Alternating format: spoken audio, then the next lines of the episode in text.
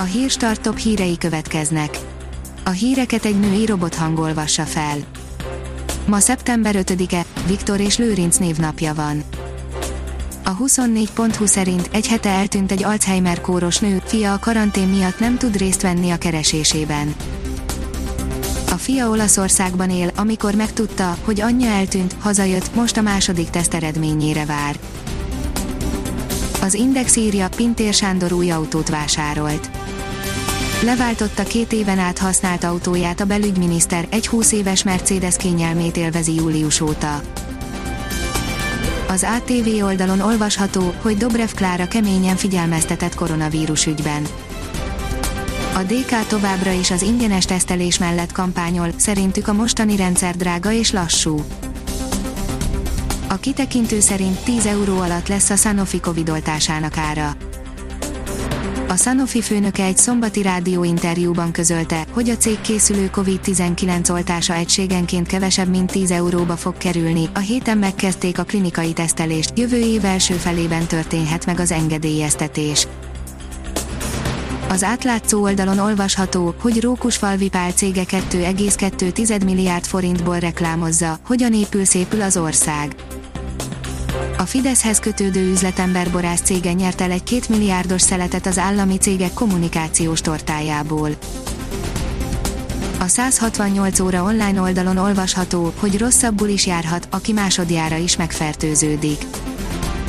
Egyre több olyan eset válik ismerté világszerte, amiben olyas valaki fertőződött meg koronavírussal, aki már átesett a betegségen, írja összefoglalójában a 444.hu. Az Agroinform írja, változások a bérvadászatban. Elkezdődött a gímszarvas nász időszaka, a szarvasbőgés, ez a magyar vadászok számára az év egyik leginkább várt időszaka, egyben az őszi nagyvadvadászatok kezdete, az előttünk álló 1,5-2 hónap alapjaiban lesz meghatározó a gímszarvassal gazdálkodó vadászatra jogosultak körében, hiszen a bérvadászatból származó bevételek számukra döntő jelentőségűek. A formula szerint Verstappen a Mercedesről nem beszélünk. Idei második legrosszabb időmérőjén van túl Max Verstappen, az ötödik rajthely azonban a Red Bulltól Monzában megbocsájtható, a holland így is dobogót remél, de csak annak legalsó foka jöhet szóba. Az F1 világírja, hét versenyzőt beidéztek a monzai Hamilton incidens miatt. A Forma 1-es olasz nagydíj harmadik szabad edzése után hét versenyzőt helyeztek vizsgálat alá amiatt, mert túlságosan lassan haladtak a pályán, az incidensben Lewis Hamilton is érintett volt. A Formula oldalon olvasható, hogy újra egy Schumachernek szólt a himnusz Monzában.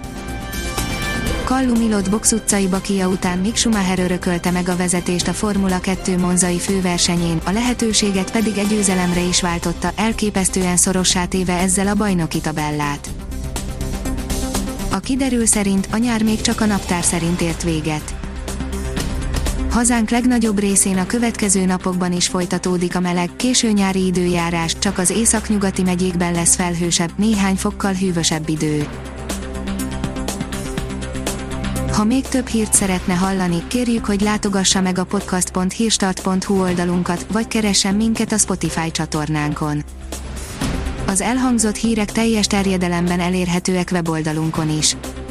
A hangfelolvasás nem jöhetett volna létre a Google Cloud és a Centrál Média csoport hírstart fejlesztései nélkül.